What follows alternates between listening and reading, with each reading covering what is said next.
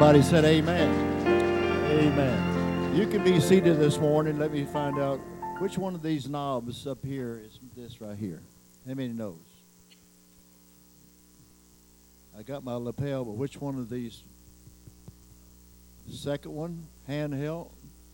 One, two, three, one, two, three, one, two, three, one, two, three, one, two, three. You're right. Amen. Well, I'm going to try this this morning. We our wireless doesn't seem to be able to work properly. We do have a bid to completely change our whole sound system to be set up uh, digitally, to be live stream, Wi-Fi, everything except a robot operated for you. It is expensive, but what is money? Money gets cheaper every day. Twenty dollars day before yesterday was twenty dollars. Today it's about ten dollars. So you better spend it before it goes down even more. Amen. Well, it's good to be with you this morning. Uh, most of you have heard that I was in one of those. Me and my wife was in one of those. I call accidents. I don't believe this. I don't hardly believe in accidents, except there's uh, something that you can't explain why. Isn't it amazing when somebody kills you, you try to explain, uh, try to figure out why? I've always went through town and I see people standing out on the side of the road and their cars all tore up, and I think, now how in the world did that happen? Somebody must have been blind or something. Well, I found out how. In about a tenth of a second. And it's amazing that you can't remember what you were thinking before you quit thinking. But that's just how quick you can be here and be somewhere else. Amen. Uh, it's good to have a good car. Everybody questions having a good car. He said without the good car, uh, it would have been a lot more serious. But we did have a nice car. All the airbags went off. The glass didn't cut us on and on and on. I'm just bruised inside where the seatbelt grabs you. And the vacuum basically, pressure basically affected you, but we're all right. Uh, my wife kept saying, "Get an X-ray, get an X-ray, get an X-ray." So I went to the doctor, and she said, "You don't need an X-ray." I said, "That's what I said." So this morning, when you uh, move a certain way, and I'm not going to try to move that way because when I move a certain way, it grabs you all the way around, and you. So whenever I go, Hallelujah, this morning, that's not the Holy Ghost. that's just pain. But I found one good benefit out of hurting more up here. It's amazing that the pain down your leg that's been bothering me for five years, it got healed. So I figured out basically wherever the pain is the worst, that's where your mind is. So the better I get up here, the, my mind will probably go back down the left side. But I'm going to try to put it out here in the left side and come to a complete healing. Amen. Uh, this morning, I'm going to basically present a, a thought or a lesson to us. And this teaching was very popular, and I taught months, basically, almost several years on this subject back in the late 70s 78, 79, 80, 81, all the way through 85, because that is when the word was coming alive to us of this uh, understanding. And we're going to speak this morning on, I call it faith in the Parousia of Christ. Now, the very title itself, itself, itself is designed to cause you to question. Because most of us will say, and I'm going to teach this like we have never heard it before. Most of you have heard me preach on it for years and years, but some of you, when I taught it, wasn't even born. Now then, you got children sitting here, and I teach uh, and use words that I have been over for years, and figure that you should understand what I'm pointing to, and you're sitting there lost, thinking, "Well, what in the world is he talking about?" So the only way to teach a subject is to teach it as if we know nothing about it. And if you know everything about it, well, then basically you'll be bored, and those that don't know anything about it will get something out of it and we'll find out what we thought about it wasn't quite clear as we thought it was, and wasn't as important as we heard that it was.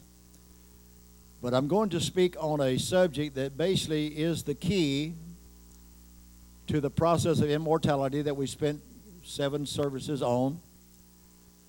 This is where we're at, and this is where the church must come to for the invisible union the Bible calls the marriage of the Lamb to the body. This marriage, where the parousia of Christ, let's call that the pillar of fire, God Himself, invisibly joins together with the body of believers. Now, Brother Branham called that taking headship.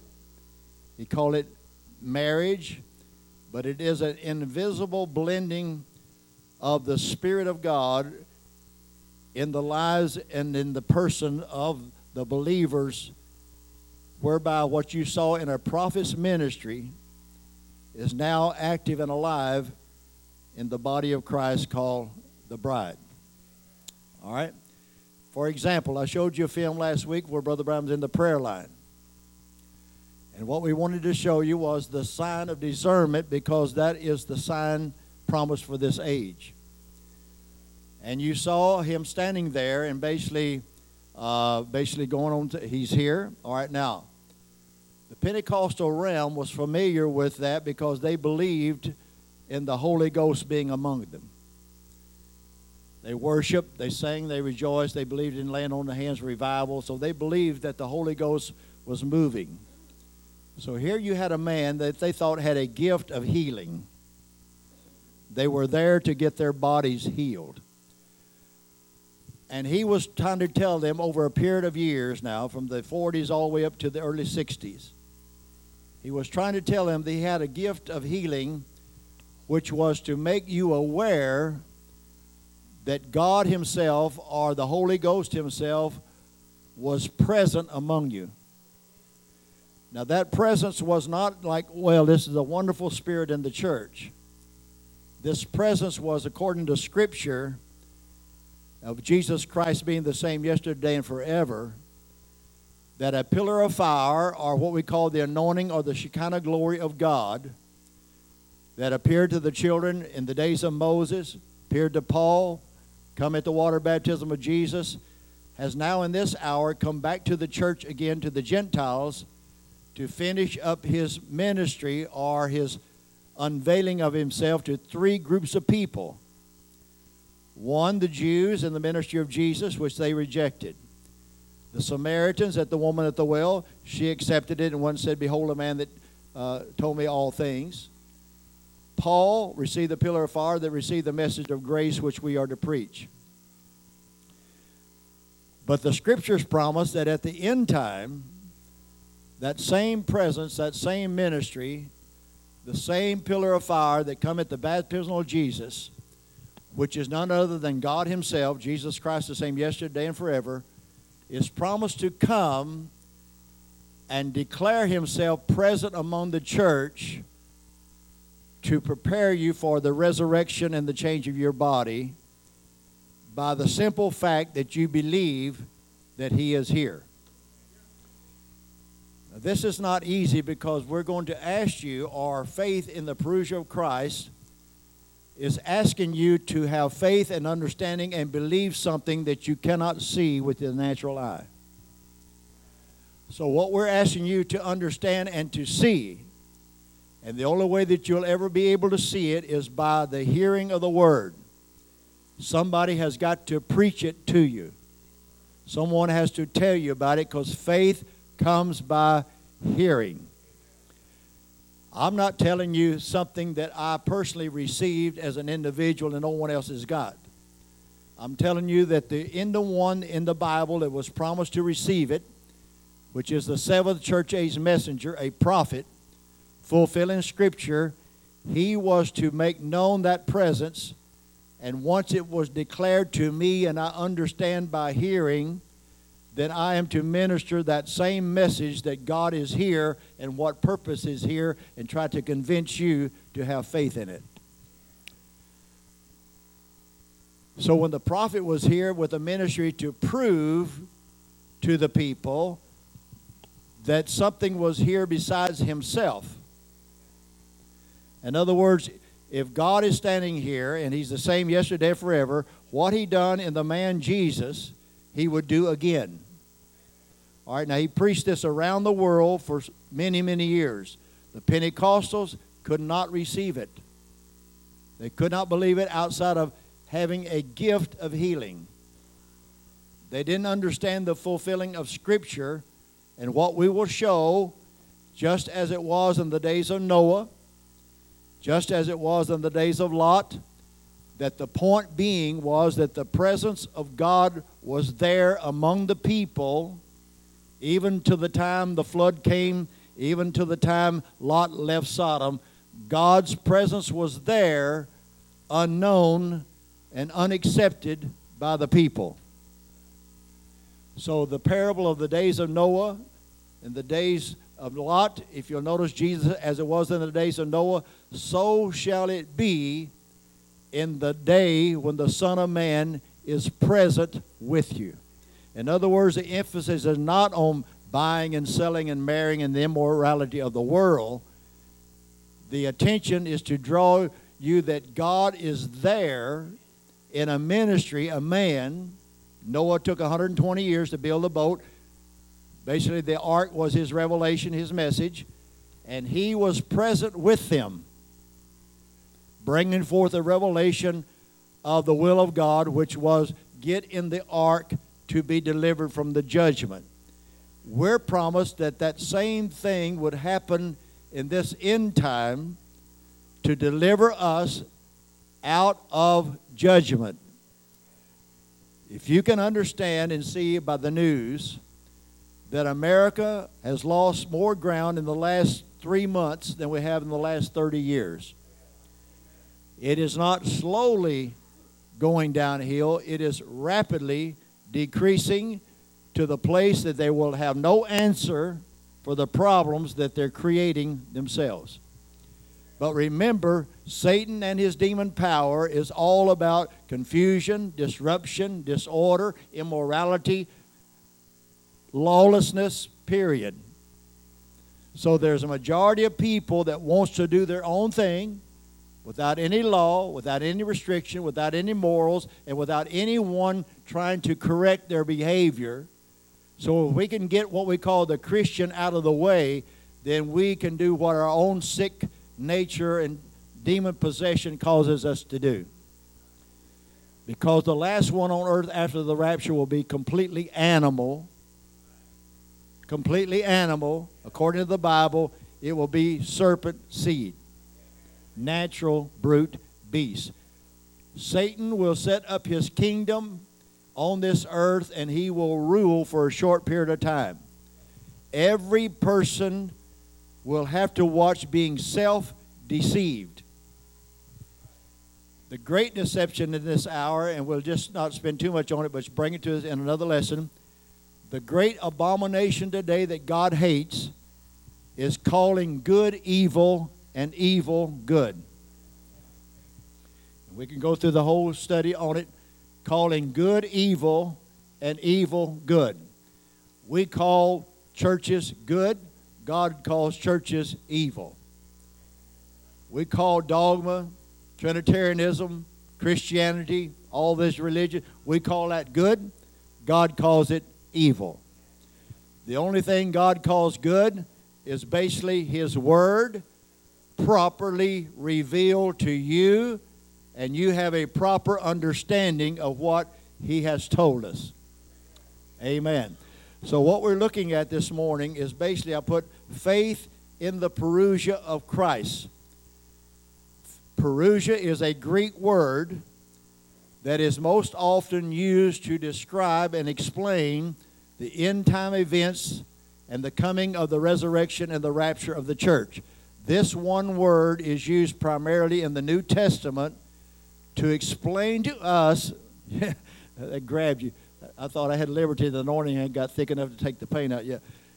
To explain to us what God is doing among us that we, by hearing of the word, has the vision of God alive in us called faith. If you look to the prophet Samuel, it's not in the notes, I'm just trying to feel around this more. If you look at the prophet Samuel, Brother Branham went back to that prophet. Samuel, as a young man, Eli in the temple, Eli had lost favor with God. Samuel heard the voice. He said, went to Eli said, Here I am, Master. Did you call? He said, I didn't call. Go back to sleep. The story says he goes back and lays down, goes to sleep. The voice called him. He gets up, thinks it's Eli. He goes in and said, Here I am, Master. And he does this three times. He says, Go back again. If that voice speak to you, say, Here am I, thy, thy servant. The story goes that basically God told Samuel the downfall of Eli and the judgments that would come.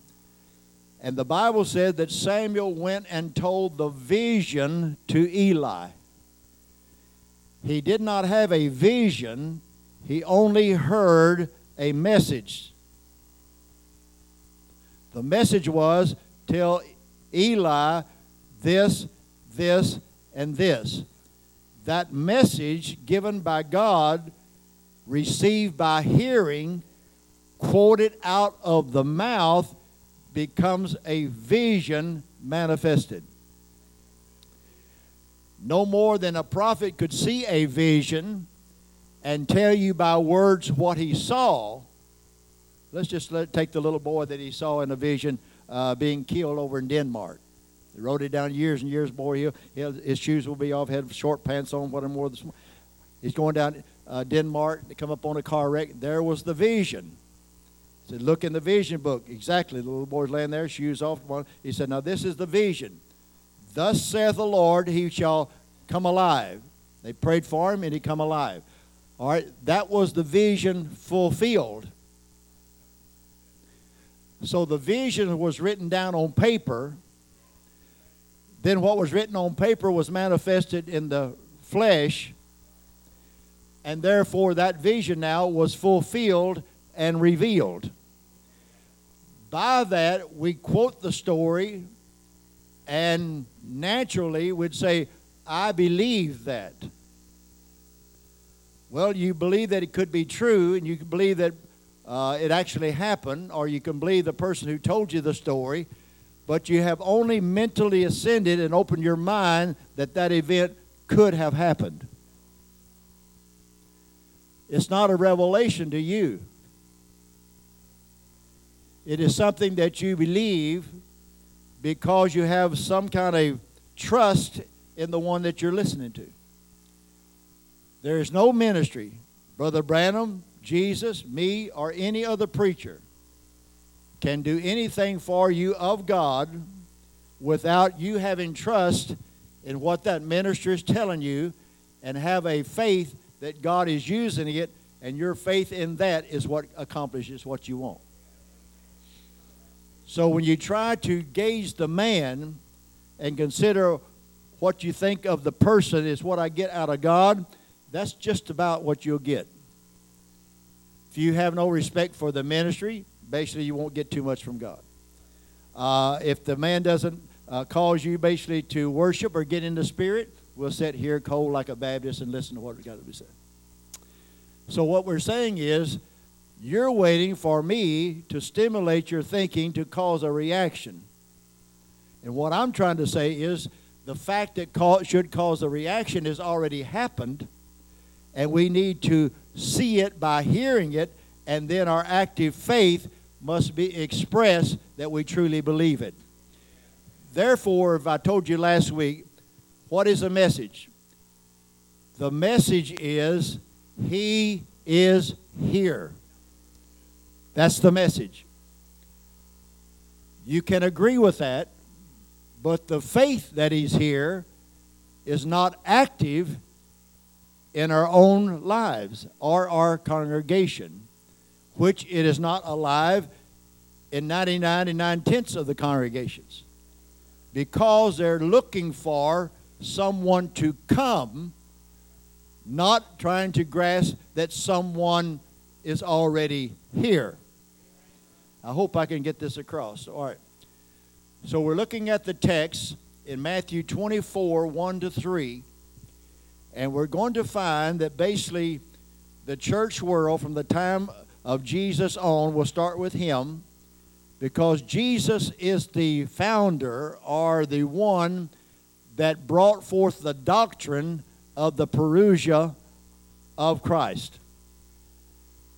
I know I was claimed, oh, well, Brother Grigory preaches that parousia doctrine. Well, yes, but you need to understand what the parousia is. The per- word parousia is a Greek word. And you'll find out that the interpretation of this one word, used uh, 24 to 30 times in the New Testament, the definition of this one word, parousia, which is a Greek word now, how you define that word will define your understanding of scriptures pertaining to the second coming, so called Advent. Hallelujah. That come out. So called second Advent or the second coming of Jesus Christ. Most churches believe in the second coming of Jesus Christ and they're looking for what they call the rapture. They're looking for Jesus to come. As you see him go, so shall he come again in clouds. So they're looking for a physical man Jesus to return, and we are able to see him in the sky, and then we basically somehow rise up and meet him in the air. That's the general term, and then we go to live with the Lord forever. That is absolutely a false doctrine. Now, 99 tenths of the world believes that's the truth because of how they interpreted one word and that is the word parousia. I have been demeaned, broadcast, whatever more, whatever more, of saying, Brother Grigory believes in the parousia of Christ, therefore he believes that Jesus has already returned to earth. That would be true if they understood that God is the Holy Ghost Himself. He comes in a form of the Logos called a pillar of fire Jesus is a created, physical, literal man called the Son of God that become the Lamb of God, and his faith was that I will die and God will raise me up to justify everyone that accepts me as being the Messiah. God done it. But how are we to know beyond a shadow of a doubt what sign can we ask for and what sign can we see to prove to me 2,000 years down the road what will prove to you that Jesus was raised from the dead 2,000 years ago and that he is alive today with the promise that he will be in our midst even as he was in the physical body. He will be here just as real in every avenue outside of his physical body. Now, there's the dilemma, because without a physical body, we've got to be able to trust someone who says they have the ability to see him and then prove that what he's talking about is the truth that eliminates every fivefold minister on the face of the earth. There is not one minister, I don't care what he's pope, bishop, prophet, apostle, whatever he claims to be, there's not a fivefold minister on earth that can prove to you by vindication that God is here in the form of a pillar of fire and be able to prove it to you by God backing up what he said. There's not a man on earth today that that can be performed in. All of them try.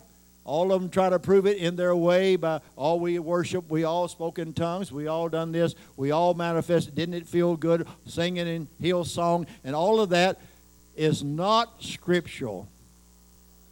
Now, when you get away with what we always believe and feel comfortable in, then we get weary and apprehensive that someone is trying to deceive me or teach me something that is wrong. All right, we need something to get us out of this condition that America and the world is getting in. The Bible only promises one escape, and that is you recognize the invisible presence of God at the end time, and that revelation will bring the resurrection.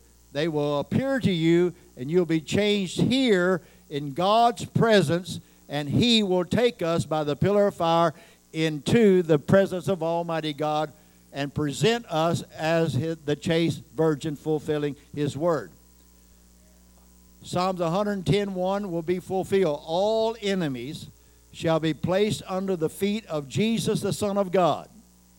When that takes place, then all the sleeping saints and all the body of Christ will be united together as one by this invisible union of the life of God in every cell, forming a perfect man called the bride of Jesus Christ.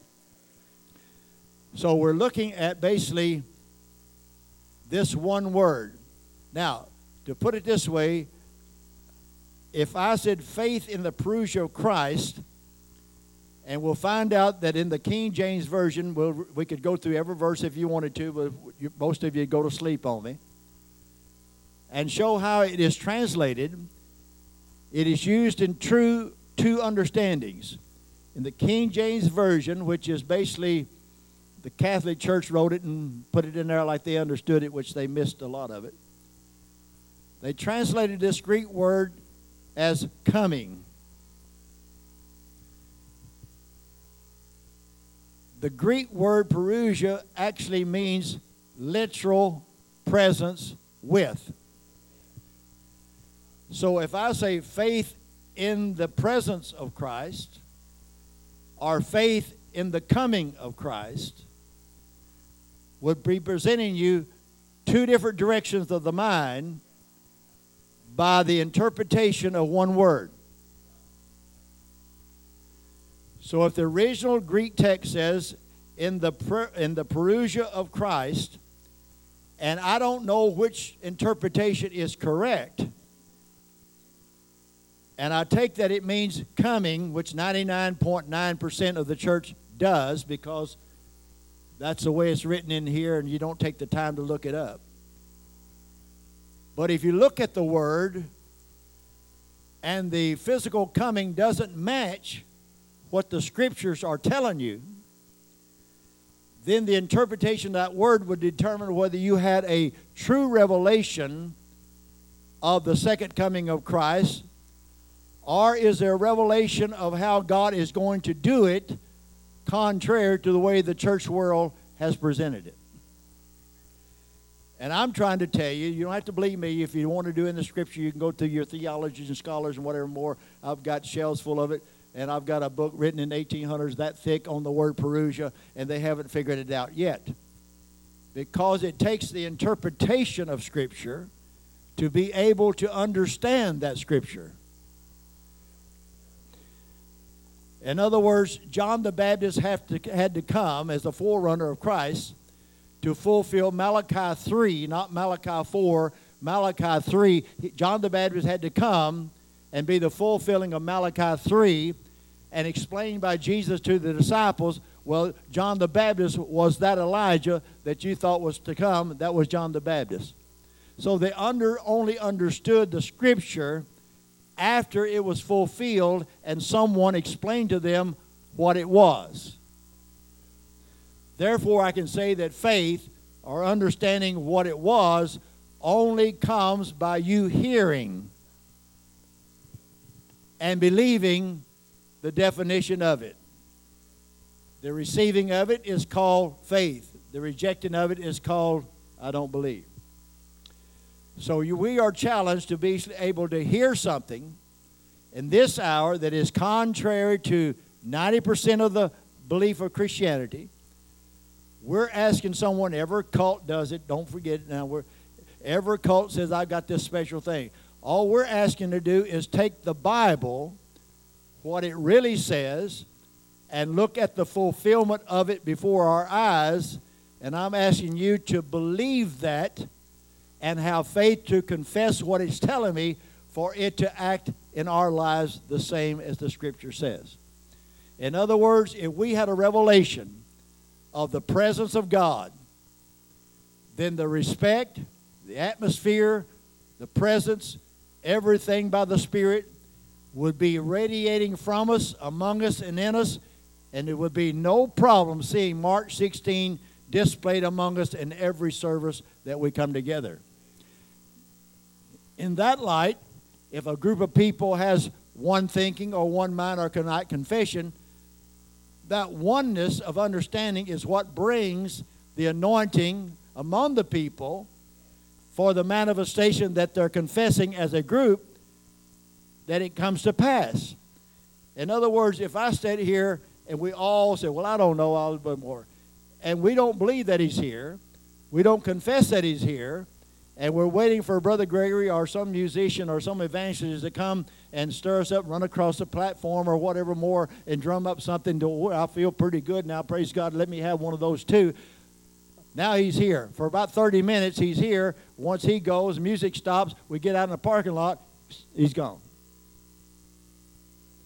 We're talking about a presence that comes and remains. I'm not interested in 15 or 20 minutes of running around the building and going home, wore out, and taking a nap. I'm interested in a presence of God that we know is God being here with me, in me, and so real that I can talk to him. He talks back what he done 2,000 years ago. He'll do today. Whatever I asked him in the name of Jesus, he'll do it for me. Now that's the scripture and that's what's in this word called the Parousia. All right. Now let's see if we can get to our text. Matthew 24, 1 to 3. So terminology will determine basically our understanding our revelation that will bring forth the resurrection. Now, Matthew 24, 3, 1. And Jesus went out and departed from the temple, and his disciples came to him for to show him the buildings of the temple. And Jesus said, See you not all these things, the buildings, whatever more. I say to you, there shall not be left one stone upon another that shall not be thrown down. Now, when was that fulfilled? AD 70, when Titus overthrew Jerusalem and scattered the Jews. Okay. Number three, and as he sat up on the Mount of Olives, the disciples came unto him privately, saying, Tell us, when shall these things be? Now, we're getting into the question. Our last two services have been on the wicked generation who seeketh after a sign. And we went into the sign of the discernment. And now here is the disciples not the unbelievers wanting to know who Jesus was. Here his disciples is asking them him what will be the sign that we may know watch what will be the sign tell us when shall these things be temple tore down and whether or not stone left on it. And what shall be the sign of thy translated in the king james coming? I put a capital p out beside of it because it is the word Parousia. So, for 28 times in the New Testament, the King James Version translated the word Parousia to the word coming because they knew that it dealt with the end of the age and the coming of, of the rapture. So they translated the word coming knowing that it had to deal with the end time events, but they did not understand it. You can go through Vine, you can go through Rotherham, you can go through all the scholars uh, through the H. Strong and all the scholars that understand Greek, and they will tell you that this word has been misinterpreted. It should not have been translated. It should have been brought forth over in this original word. They should have left the word Parousia, period, because they did not understand which way to put it. But the literal word Parousia means literal presence with. In other words, what will be the sign that you are literally present with us, and what will be the sign of the end of the world? So we're looking for a sign.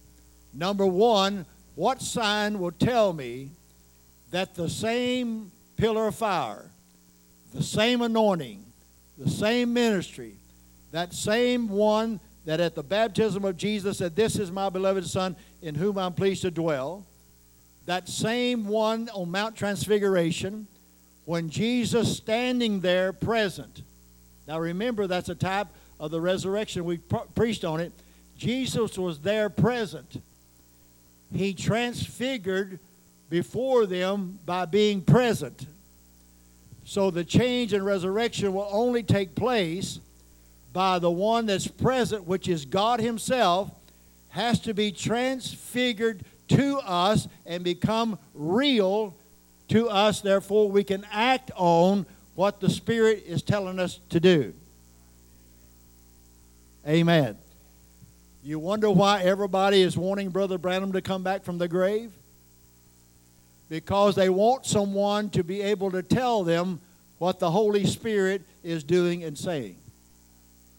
So, what do we do? Well, we either have to invent another prophet, which the Bible does not speak of one coming, or we have to invent another theme or scheme to convince the people to continue to look forward and have a hope so they'll come to church regular, pay their tithes, be attentive, be rejoicing, expecting something to come. So I have to point you to a hope set before you to keep you attentive and keep you coming.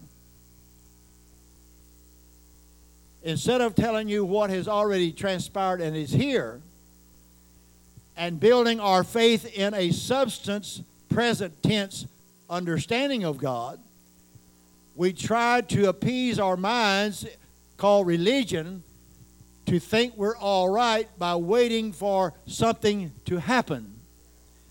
Brother and sister, you're not going to be saved by something that's going to happen. You are saved by what God has already done. You believe it and accept it. That's the only way you'll ever be saved. Salvation is not your works, it's not coming to the altar, it's not all this prayer life, all goes with it as a part of it. But you being saved is simply taking what the Bible said that God said and you believe it. Now, that's salvation, but the Bible has not only told us how to be saved, oh, hallelujah. that grabbed, that sounded like the Spirit, didn't it? oh, that's like the rapture. You never know when it's coming, right? How many is praying for me this morning? Whew. Pain left my leg though. That's one. That's one good thing you say. I don't even know where I was at now. That's what the devil done anyway. So let's look at this. So that just go. That just takes your mind somewhere else. Watch. So what you're looking at is basically the sign of thy coming, and I put a P beside of it, which is to me the word presence.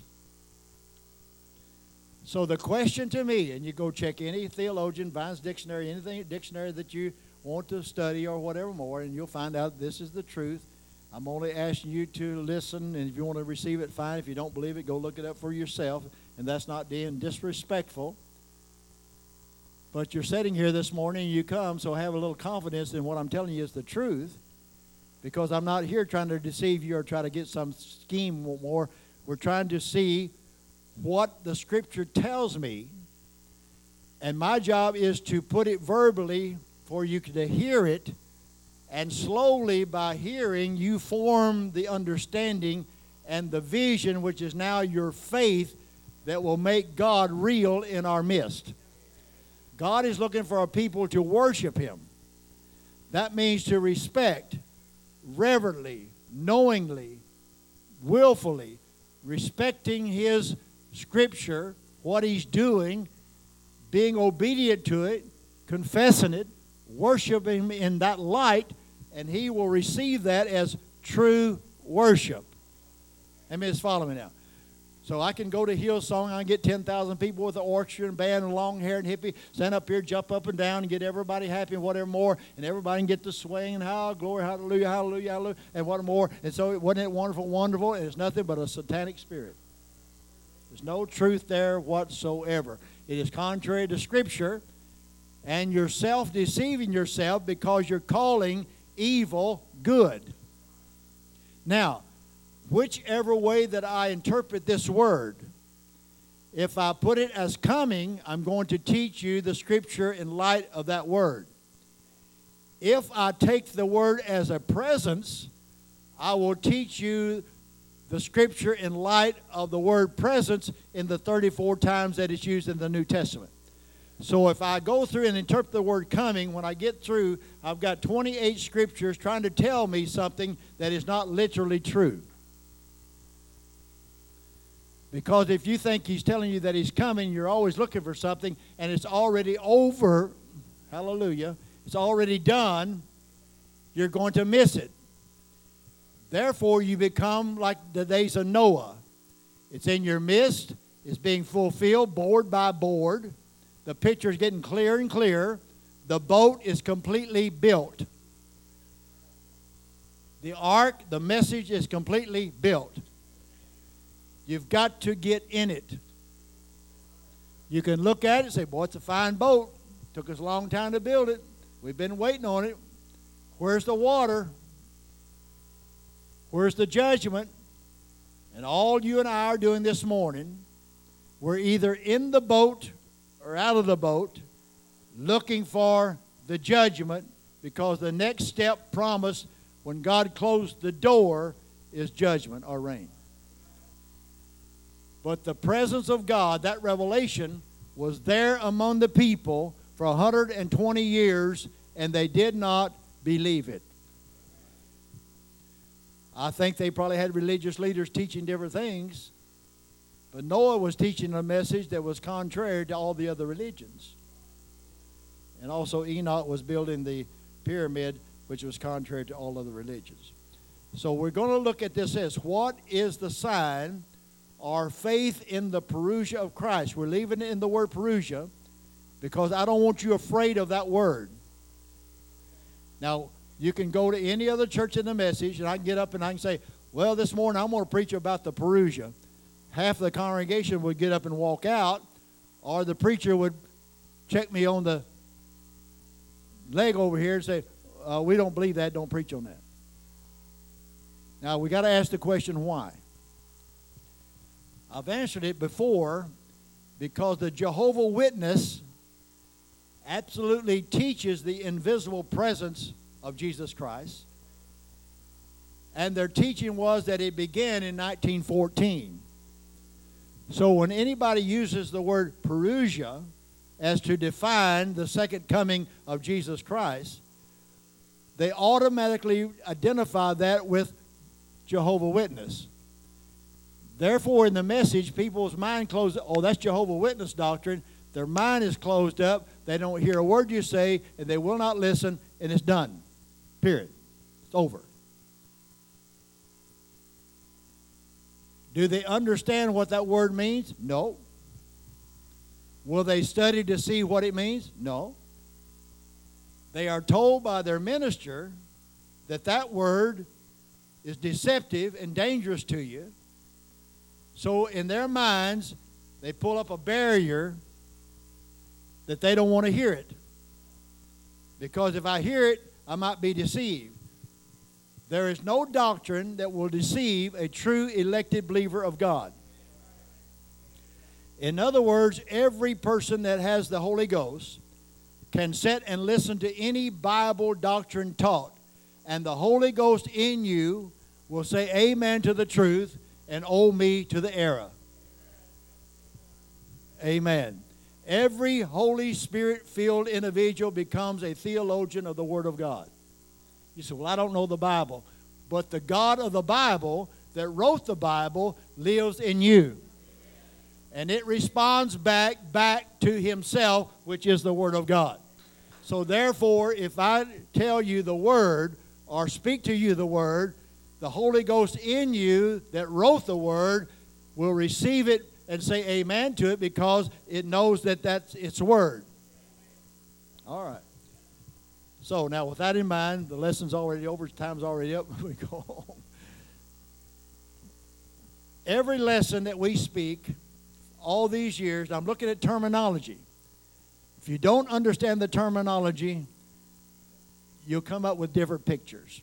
So we're trying to bring the terminology down so we're all in harmony with what certain words mean to describe the period of time that we're in right before the resurrection and the rapture and the wedding supper and the tribulation period. That's where we're at. What is the scriptures telling us of this time period of how we as a living group of people are promised to be able to leave this dimension and meet something in the air. And to do that, we will have to have a change of our mortal body. I'm only quoting you scripture now. We will have to have a change of our mortal body. So something supernatural, which is God Himself, would have to be present here. And His presence would have to be known. It would have to be something that's tangible. It has to be something that's real. Well, there's no more, nothing more real and tangible than a group of people with a revelation of His presence sitting here together as one unified group of people. That's the reason we come down to one mind and one accord. It's not on the whole Bible, but we're to come into harmony with the scriptures that is promised to be fulfilled in my life and your life that we can get the benefits and finish this plan of God up, which is a resurrection and a change of our bodies. All this condition out here in the world is going to chaos and is going straight to the other place and end up in the lake of fire. It will rapidly get worse and worse and worse and worse.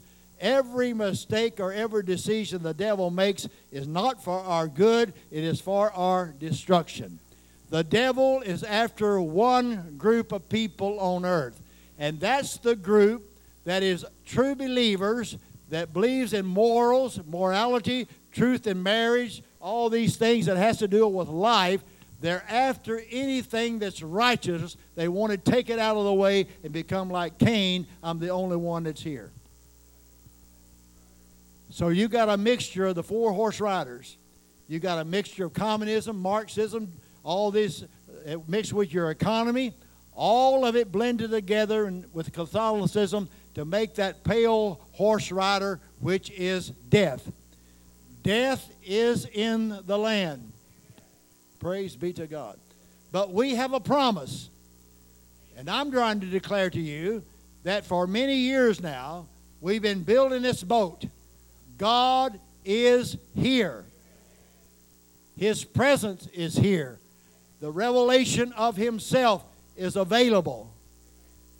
See, you cannot see Him with the natural eyes, but we are allowed to be able to see Him by hearing the Word. We see God. Well, Brother Grigory, you said the Bible said no man shall see God and live. No man can see God, period, because He's invisible you will never see God. He's always invisible. You'll only see Him as He's revealed in His works, His miracles, what He performs. You'll see Him then revealed by fulfilling Himself, which is the Word. So when God, the Word, is fulfilled among us, that is God among us manifesting Himself, which is God, the Word, is here with us. That's the reason every church system, every preacher, they're all designed to bring you to what they call truth. That we can be right with God, be right in truth, right in the interpretation of Scripture, for they know that their promise, that group that is one with the Word will go out of here and everybody else will stay. That's what every church is trying to get across. Now, watch. Let me introduce this thought. Well, so every service through the years, now this is for the young people and the old ones alike now, we use the term the message. Them people always talking about the message, the message, the message. You can go to any group that we call message churches. And the message churches is those that claim basically to believe that God sent a prophet. Let's put it that way. They believe that William Branham was a prophet. He had a ministry. miracles. They believe that he was that prophet. They believe in the miracles. And now then they call, they follow his teaching, which is mostly his conduct message how to act, dress, and conduct yourself. And therefore, the conduct and the dress, church order, has now become to the people and the young people the message.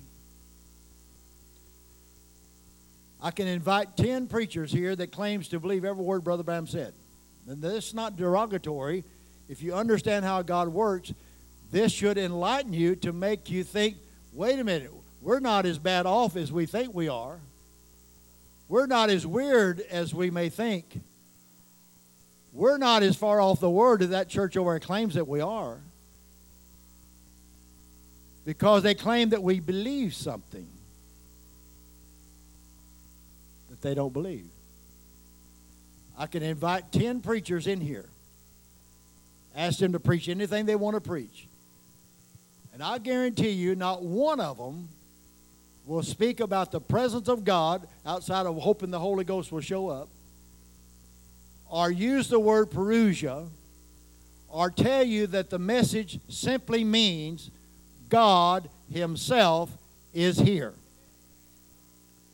Now, if I'm supposed to say what's on the tapes, they'll already say what's on the tape. Only what's on the tapes is just say what I said on the tapes.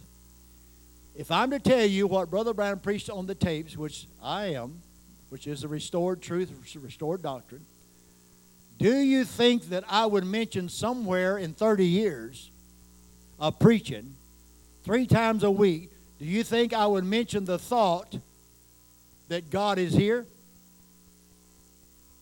if I preach what Brother Branham preached. And every sermon he preached was to prove that point. Every sermon Brother Branham preached was to prove one point God is here. He said, My ministry is declared to you that He is here, and we want to find out who that He is. And he said, My ministry is declared that Jesus Christ is alive.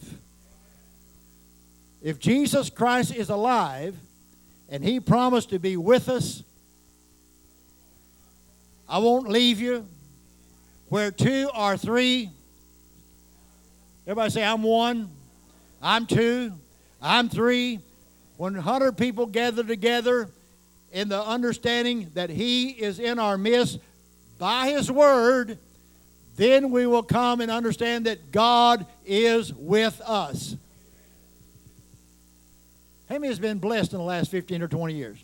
Financially, fit. Everyone in this building, I can watch you for 30 years. Everyone has been blessed by protection, provision, health, family, jobs, on everything physical. We have prospered. We have been above every assembly that I can think of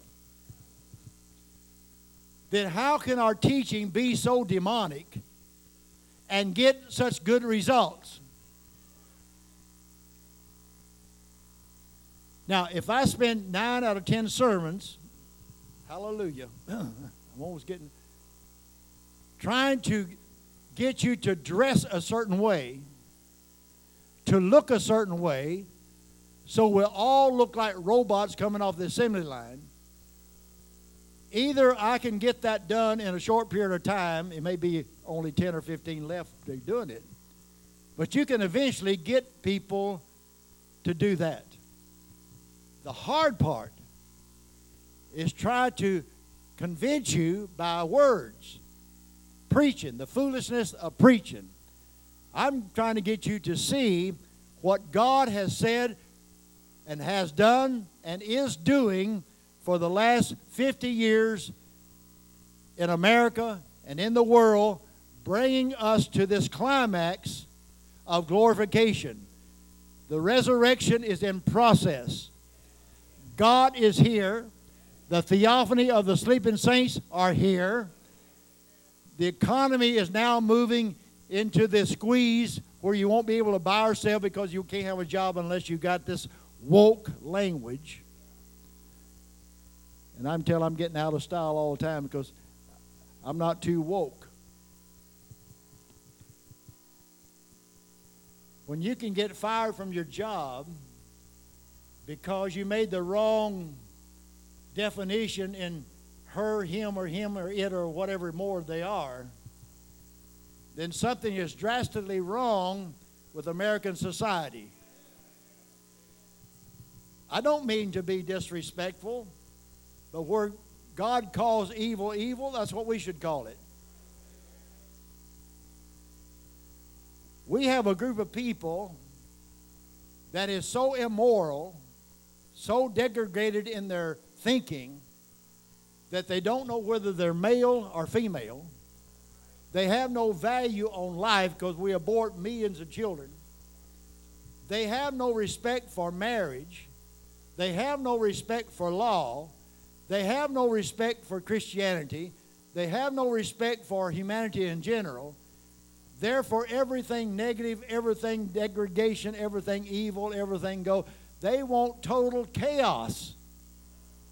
They're trying to destroy the moral majority, are what we call Christian, natural human beings, and they're making the whites now racial. It used to be whites looked down on the blacks. They couldn't go to restaurants and all that. That wasn't right. But now it's coming that whites are going to get in the same position that the blacks used to be in. We're going to become slaves to a group of people that can't figure out whether they're male or female. That's the reason why they're trying to change equity, gender, identity, because the perversion has become so real that you've got educated animals walking around calling themselves humanity, and God says they're evil. And God is going to destroy this system that they got set up. And it's coming quickly. Now, so we use in the message teaching 10 more, 10 more minutes, we'll get to the subject sometime. When you stand here and we use the message, the message. Now, the message we believe, the message people, everything is used message. Terminology determines what people believe determines what we understand and everything else. Terminology. When I say we're in the message, I want you to understand to me the message in simple words. The message is God, the Logos, the pillar of fire, is here.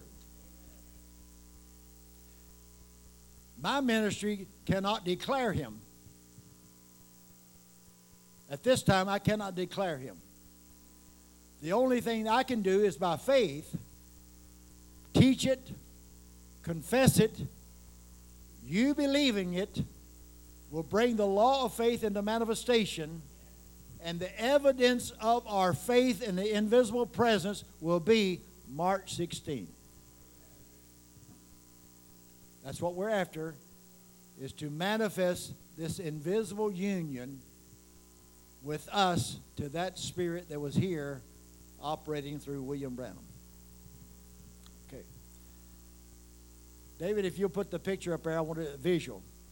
We're the only age for 2,000 years, we're the only age that God has allowed for the senses to be able to see the invisible presence of God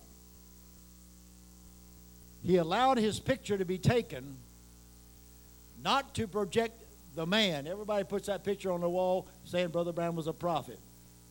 I look at that picture and I see Brother Branham's message that God is here, vindicated and proven by God, that he allowed his picture to be taken to prove to me that William Branham was telling me the truth. if I never saw William Branham, only heard him, if I only heard a preacher preach it by the scripture, my faith in the Word can look at that picture and say Hebrews 13:8 has been fulfilled exactly as it says that it will be. In other words, Hebrews 13:8, Jesus Christ the same yesterday, today and forever is that light that was manifested 3 times in the history of man. The days of Moses, the days of Jesus, that appeared to Paul, and in this end time to the Gentiles to close out humanity to be able to set up the kingdom of Jesus Christ and have another world system here to fulfill God's word. Amen.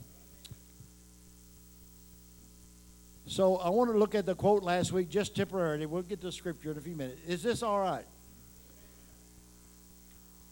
We looked at the quote in perfect faith. And notice carefully what it says now. Brother Branham preaching perfect faith. Now watch.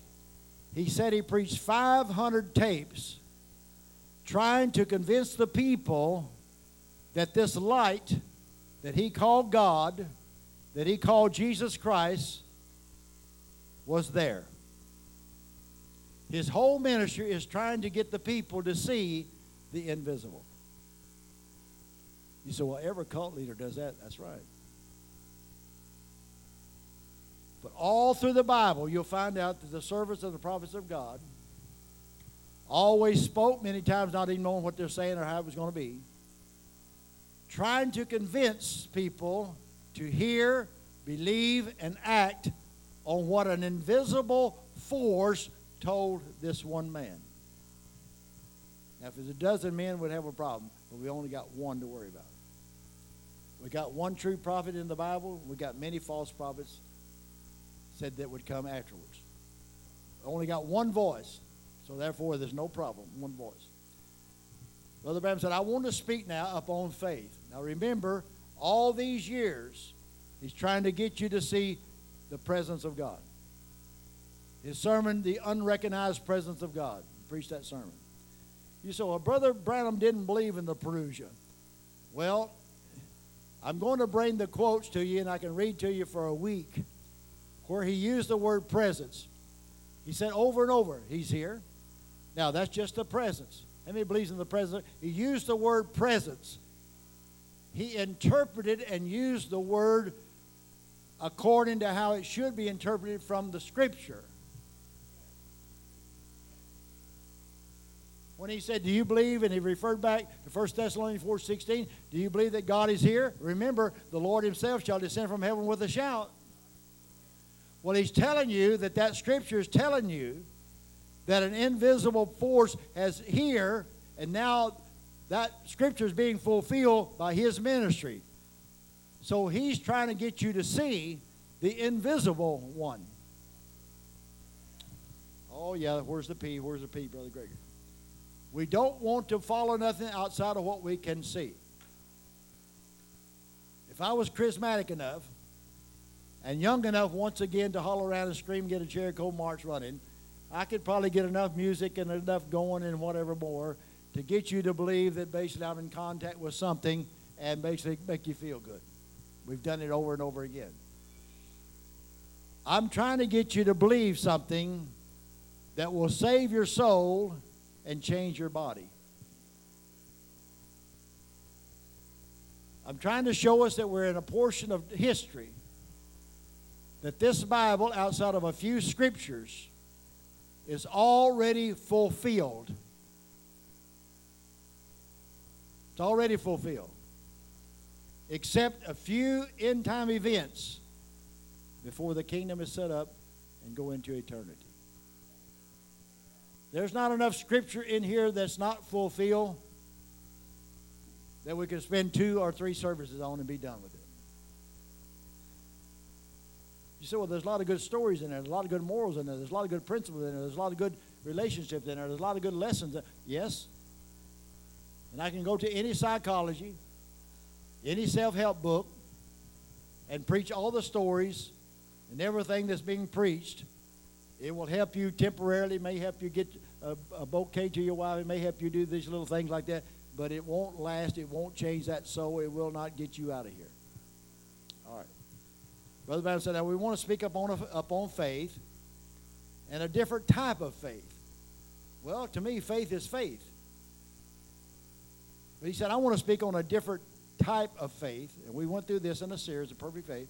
He says, perfect faith. Now, perfect faith would be a complete faith or something real or the end product of faith. If I had perfect faith, then I've come to the end of what faith is. I've come to the reality of it. Now, watch. He said, That's a great thing. Now, faith, we're told in the Bible, okay, faith cometh by hearing. So, the only way you and I are going to receive this faith is to hear something. How many will agree? Give me about five more minutes. I say five. We've got to hear something. And how many will admit that basically hearing something one time don't usually get the results done? Because if I give you five things to remember, you may get one, you may get two, you may get two and a half, you'll get maybe, but you won't get five facts and remember them five steps and hold on to them 10 minutes after you leave the building. That's just how we're made up. The devil will come as mentally, as you said, you're dismissed. The devil comes immediately to take out what's was sown, to take it out before you had time to think about it. So, faith, this revelation, this perfect faith now, is going to come by hearing. Someone has got to speak it to us, someone has got to teach it. Now, he said, now you cannot be saved without faith. Or, in other words, you cannot be saved without hearing something. Now, every age, there were seven angels that comes with seven portions of the word, and every group was saved by hearing the measure or the allotment of the word of God that they heard in their season. I can preach to you Luther's portion, Luther's allotment. You can sit here and listen to it. You can walk out justified by faith because that's what the teaching is. And if you don't move to another faith and another faith, you'll always remain in the faith that I am justified, I am saved. Every age has an allotment. Every age has a stage. Now, we're at the end where our allotment is the complete, true, perfect interpretation and understanding the Word of God that tells us what God is doing, who I am, and what is, and I am manifesting or relating that, that thought. And faith, our hearing now, he says, is something that you have to believe it's there. Well, you would think that I, I would tell you, well, faith is something that you have to believe that is written or that I'm telling you.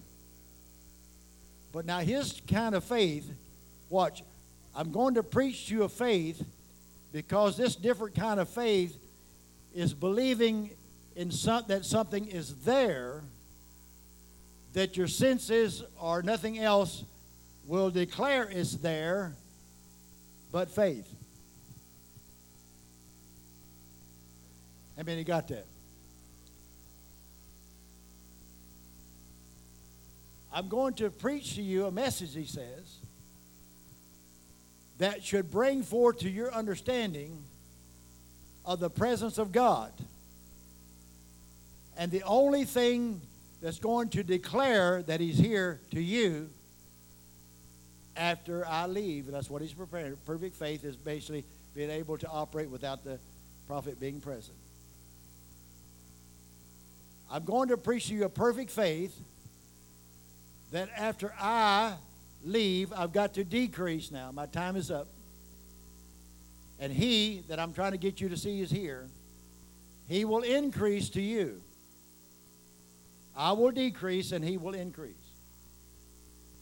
So when God moved the visible off of the scene, it only left us with the invisible, with nothing to declare that he's still here outside of faith, believing what the messenger has already told you. That means following me thus far. Because this faith will move us to the resurrection. Carry on to come, have to stop. I'll, I'll get the introduction and we'll pick it up next week. Watch. In other words, there's something that you ha- have to believe is there that really nothing else will declare is there but faith. All right, now nothing will declare it's there except what you have heard. So when I stress the message now, Brother Branham brought us a message. There's a lot of teachings in there, a lot of doctrines. But the message is God Himself is here fulfilling certain scriptures that's been misinterpreted to you that if you receive it and believe it will separate you from all unbelief and place you in the inner room, so to speak, or the garner for the harvest to take you as a trophy to the marriage supper of the Lamb. Something you believe is promised to take you out of this dimension into another dimension, glorify your body, and bring you back to this earth in 1260 days to live and reign here with Jesus, the glorified man, and the body of believers. That presence, that revelation is here. The message is designed now and is to be brought to a completion, perfection, by a fivefold ministry because the fivefold ministry is given by the rest- restoration of the word to make perfect or to bring forth the bride of Christ. Now, all it is is teaching over and over and over the understanding of Scripture that God, the pillar of fire, is here. That must become our confession. That must become our faith. That must become an active display or manifestation in our lives. That's the simple law of faith coming to bring the invisible into reality. I believe that we have the ability, and it is time that if we simply mentally and verbally agree with the word, what's written, not with me, not with my great abilities, not, I have none. We're down to one thing you and God alone. When Brother Branham stood there and said, Now he's here, that power took over his body and operated through his body. We're looking at that union manifested in every one of our lives. Not a prophet, but the awareness of God's presence. And now He is controlling our minds, our souls, our direction because we believe. This will save you. This will change our body, and this will take us in a resurrection and a rapture. We must believe according, I'll stop right here. We must believe, according to Scripture, that something is here. You say, well, Brother Branham's been gone, the prophet's been gone for 50 years. Eh? But when the prophet left, God left. No, no, no, no, no. See, God don't just send a prophet. When God sends a prophet, he goes along with the prophet to prove that he is God's prophet. No prophet, no presence of God. Prophet, presence of God. Let me believe that out. So when you say Brother Branham was a prophet, you have to understand what you're saying. You're absolutely saying if Brother Branham was a prophet, God's personal presence the Logos, the Holy Ghost Himself, is absolutely here. He had His picture taken. It was God fulfilling His scripture, making Himself known to us to be able to yield our minds to Him for Him to take us where He's going and promised to take us. Nothing will declare it outside of works. That's the reason why all the preachers point you back to the miracles that Brother Branham done. They don't point you to any living proof here. They point you back to history. Brother Branham preached, Brother Branham had a ministry, played the tape, you see it, prayer line. That's past, past, past. All right, see, God was here, we, we got to get something. We're only looking at what God has done. We're not looking at what that told us that that one that done the works is still here trying to build a relationship between you and him. Bypassing any church any man any system any pope anybody. It's you and god the word. Can you say amen to that? So your walk is what? To see god to believe God, and God, who is the Word, becomes alive in you, and you'll see your thoughts becoming His thoughts and your actions becoming His action. We're looking at a faith that declares that God is here when nothing will make it known to you except faith. That's what we're looking at. And I believe, and I'm totally convinced, that our understanding of the word Parousia of Jesus Christ will bring about an understanding of faith that fulfills what Brother Branham was trying to get across, called the message that God, the Logos, is here. God the Word is among us. Now remember, we are told by Jesus himself in that day when he is here and you recognize that he's here, whatever you ask him in my name, Jesus said, he will give it to you. So Jesus said himself, when my Father comes, in the form of the pillar of fire, the Logos, when God, the Word of John 1 1 comes and makes himself known to you in the revelation of the Son of Man, those that believe that can ask that invisible presence anything in my name. And Jesus said he would give it to you. The invisible one is promised to give you what you ask him when you have faith that he's here to grant it. Now I'm going to close. If you stand, I'll close with this statement. We'll pick up the notes next week and teach it.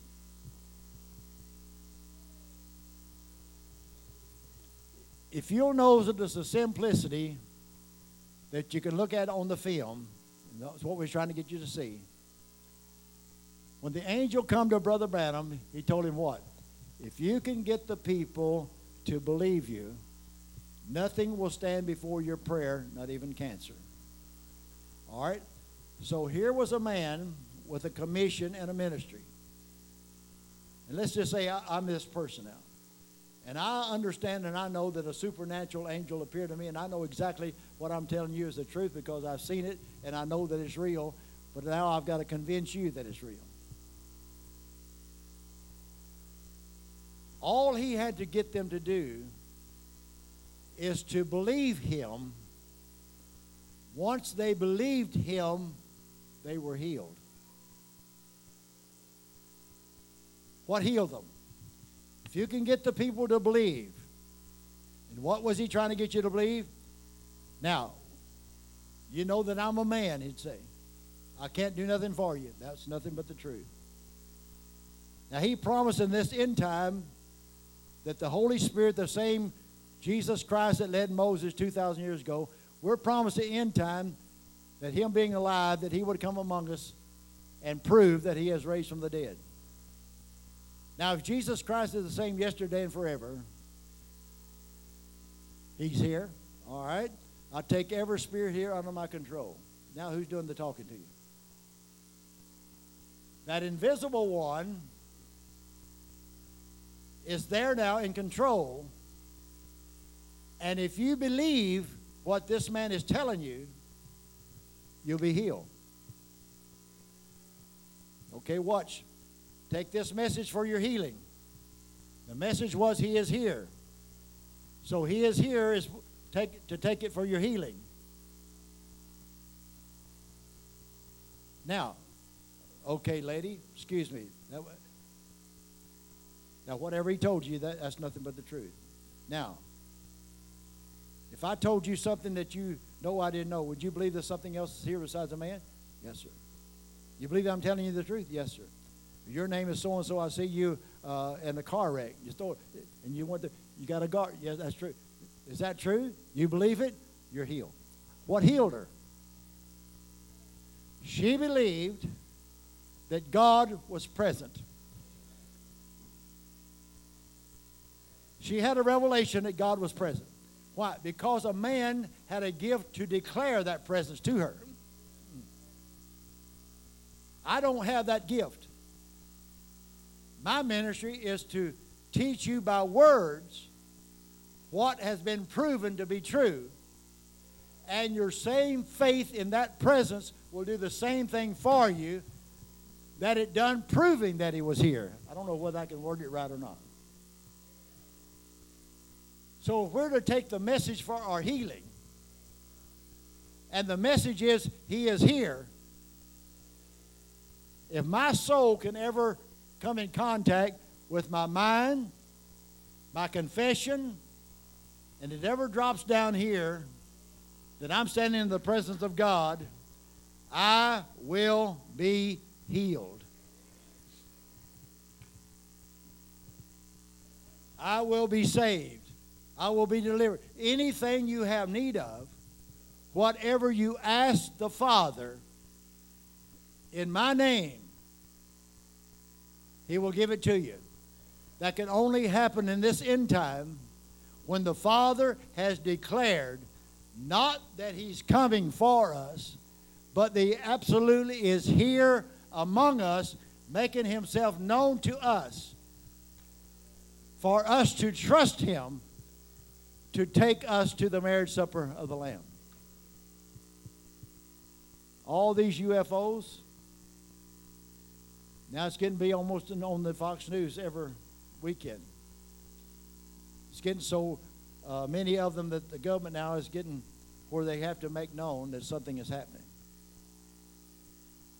Now, it's a proven fact that every day for the last two or three years, our services, radars, and what more has picked up unidentified flying objects. Every day in West Virginia, off the coast there, them uh, military facilities, every day they see them. They're trying to figure out how something can go 18,000 miles an hour, pull almost 10,000 G's, can go that fast in water and air, come to an immediate stop take off again, and then disappear. Whatever it is, they're afraid of. Because if it's aliens out there, terrestrial, the church is afraid that it's aliens, it will basically uncover the deception of the Christian faith. That Jesus was only an alien transported down here and we saw so and so. If it's an enemy and we don't know who it is, they're going to destroy us. Because all of our radar, all of our atomic guiding system, whatever more, when we see it, it shuts it down where we can't do anything about it. So we got an intelligence that the, our military cannot figure out, don't know what's happening, that is happening almost every day now. So they're preparing for something. And we got a little prophet that said all these flying saucers that you see is no more than investigating angels getting everything in order for the resurrection and the rapture of the church. Now, I'm not for all these mysterious things. It's wonderful, makes you think about it. But I know that according to fulfilled Word of God, that our time and the world system as we know it today will not exist too much longer in the future. And without a revelation that God is here and who you are and what's going to happen to give you an understanding and a peace, we'll all go probably insane looking at the things that's coming up on humanity. The world is rapidly going totally insane. And the spirit of fear, negativism, passivity has taken over. All that is is demonic powers loosed in this end time to fulfill Scripture. Well, Brother Grigory, what do we got to do in this hour? Because there's no man who's got the anointing that we can run to. There is a message proven. God is here. Run to it, believe it, confess it, act accordingly. That your confession will become just like a person walking right along beside of you, a companion that you can talk to. He'll talk back to you. And he'll be a comforter, a paraclete, a guide, a father, a mother, a brother, or whatever you want it to be, him to be. He will be all in all to you. That God is alive, He is real, and all He asks you to do is believe. Let's pray this morning. Father, as much as within us, the natural man, as far as our understanding, as limited as it is in the Scripture, we believe by Scripture and by vindication and by historical facts that you, the living God, is here among us. My confession this morning, after all these years of ministering this message, I believe that you, the Logos, the very Shekinah glory, the very Holy Ghost Himself, you, Lord, personal God, that you are here among us I cannot see you with my natural eye, but by the hearing of the word, faith is forming in me. And you said you would become so real to me through faith that I would absolutely see you as a person and you would materialize among us, even the sleeping saints also, and our bodies would be changed. Help us to understand this process. Help us to understand the fulfilling of Scripture. Lord, this is nothing new. Every scripture that we read and every scripture we refer to, you have already fulfilled and proven it to us.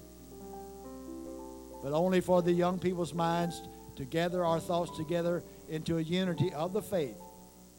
I'm asking this congregation, I'm asking your spirit, your presence, to make known to us by hearing of the word, yourself to us, the great holy God, that we may worship you, reverence you, respect you and bow our hearts to you that you may take preeminence in our lives and express your fulfilled word in a bride of Jesus Christ. We know that this must happen because you will fulfill 1 Corinthians 15 that all things will be subject to Christ and then all things in Christ will be subject to God himself. So we thank you for this time. We thank you for the presence of each soul this morning. For you have chosen this individuals to be able to hear this portion of your grace. May it not depart from us, but may we meditate upon us and become one with us. And may you become more real to us, Lord, as our personal guide and rest in this hour. So may you go with us in this hour, protect us and provide for us, watch over us, but most of all, speak and feed our souls the word of the living God, that we may become one with you and one with each other because we understand there's only one faith, one baptism, and one Lord. Grant this, Lord, to us, and we believe that you will, for we ask it in Jesus' name. And everybody said, Amen. What, what are you going to do? I, I, God, I believe.